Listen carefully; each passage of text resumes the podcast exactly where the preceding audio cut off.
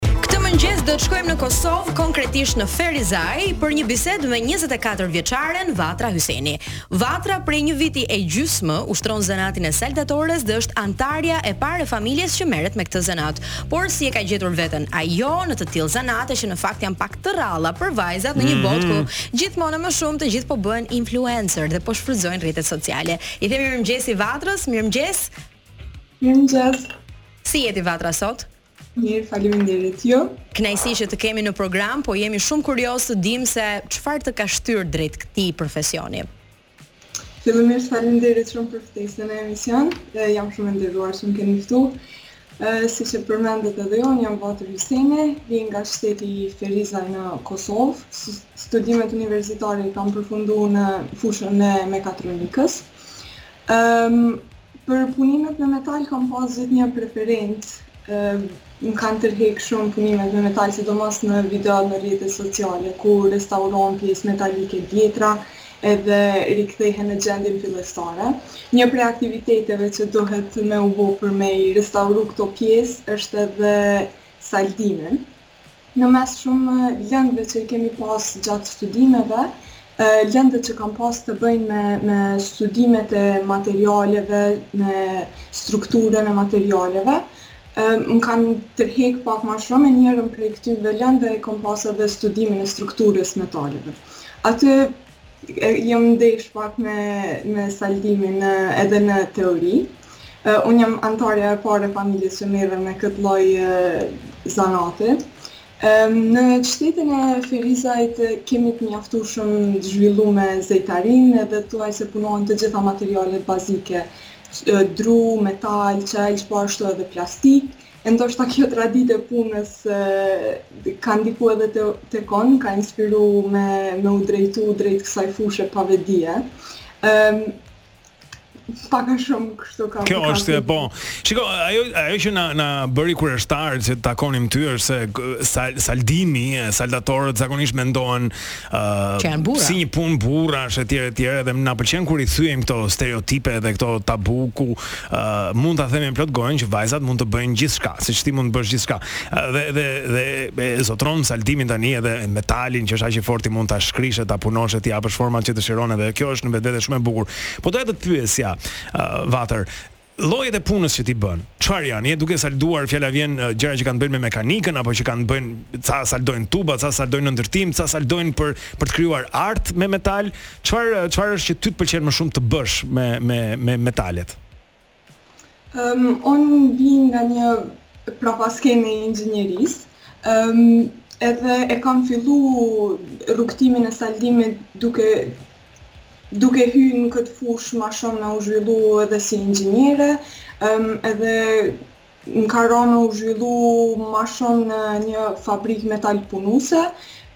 Punimet e para kanë qenë struktura, struktura metalike, kanë qenë edhe punime mekanike, domethënë kam hy në këtë fushë prej inxhinierisë, mirëpo gjatë rrugëtimit e kom pa që saldimi si si punë mundet me u shfrytëzu edhe edhe në botën e artit, edhe kam shumë dëshirë që në që kisha mujtë ose me pas mundësin me, me i lidh këto të dy degë bashkë, do me thonë unë kam pas edhe rastin me, me punu pjesë artistike edhe për projekte individuale, po pas punës në fabrikën metalpunuse, e kom pas mundësinë gjithashtu me punu në një ekip prodhimi për vepra artistike. Për të bërë gjëra edhe më krijuese. Po, e parë nga jashtë, të paktën për ne, duket si një profesion një çik i rrezikshëm. Nuk e dimë për ty nëse ke patur ndonjë incident gjatë punës tënde. Um, fillimisht, si të gjitha punët që bëhen, punët fizike që bëhen edhe, edhe saldimi i ka, i ka rreziqet e veta.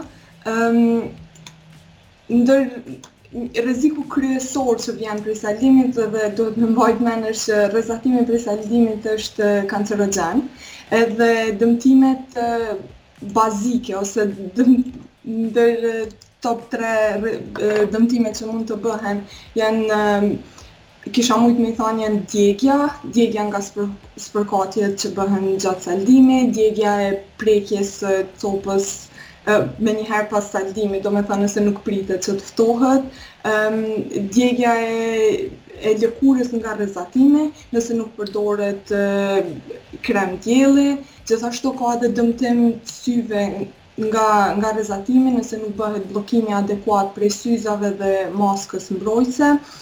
Gjithashtu edhe dëmtimi i mushkërive nga nga tymi nëse nuk nuk vendosen maskat e filtrimit të ajrit. Për me i parandalu gjitha këto rreziqe janë masa mbrojtëse, duhet të bëhen veshjet adekuate, të, të jenë pajisjet mbrojtëse. Edhe prej këtyne dëmtimeve që i përmenda, thuajse të trijat i këm... Të kanë ndodhur. Mhm, I ke përjetuar. Mirëpo është janë dëmtime që i ndodhin secilit saldus, të paktën, të paktën një herë. Edhe nuk është që më ka ndodhë për mos me u lënë me u keqkuptu, nuk është që më ka ndodhë mu për herë parë se um, nuk më ka ndodhë veç pse jam femër në saldim, po Ju ndodhi të gjithë. Po, po, sigurisht, sigurisht. Por pa pasoja në këtë rast. Ti duket që edhe kujdesesh që t'i marrësh masat mbrojtëse të gjitha, siç na i numërove një nga një, po, po, po edhe po të shoh këtu, lëkura të duket shumë mirë, ë uh, e shikoj që veten e mban edhe nuk më tregon pak duart se e pashë metalet të pëlqejnë, po pashë kishe unaza në njërën dorë. Ah. Mund të na tregosh, pa shiko sa shumë unaza ke. Është dëshmi që që, që metalet i ke i ke pranë zemrës.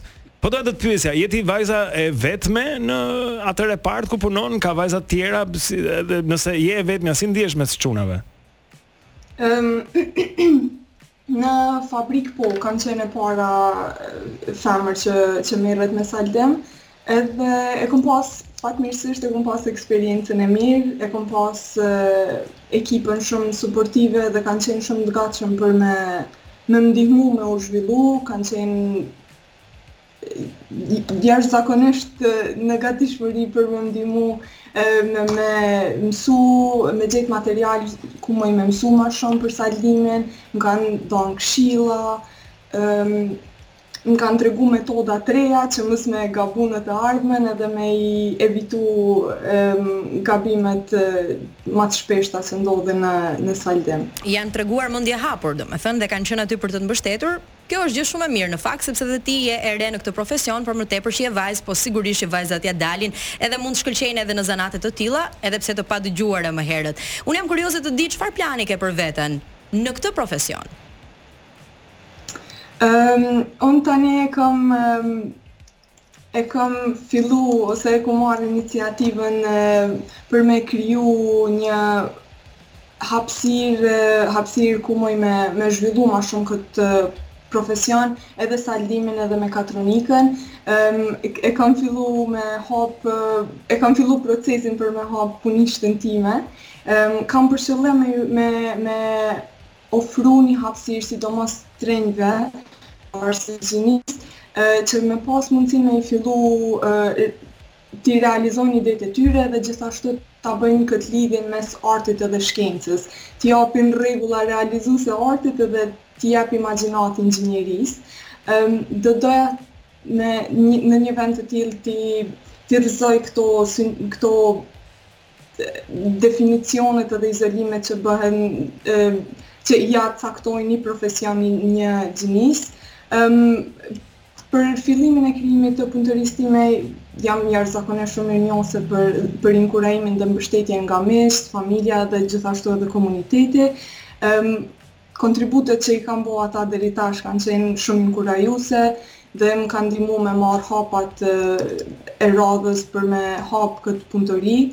Kjo ndërmarrje, kjo iniciativë është një lloj dëshmie e besimit se bashkë mundemi me i arrit qëllimet tona, nëse ndajmë me njëri tjetrin pasion për mjeshtrinë, artin, inovacionin, Edhe dëshirojnë me qenë pjesë e këtij rrugëtimi, unë i mirëpres gjithmonë bashkëpunime qoftë përmes ideve, mentorimit, forma tjera të mbështetjes, domethanë, kam dëshirë me kriju një hapsirë ku ndjehen të lirë me ardhë me me shpreh idetë e tyre dhe me, me zhvillu pasionin e tyre. Bravo Vatra. Një hapësirë dhe për të tjerët. Na vjen shumë mirë që të takuam, ishte ishte shumë kënaqësi dhe duam ta japim këtë shembull, pra që vajzat mund të bëjnë gjithçka nga saldimi dhe, e te çfarë shkon mendja. Ai që guxon ta gjykojë pastaj Vatra e saldon.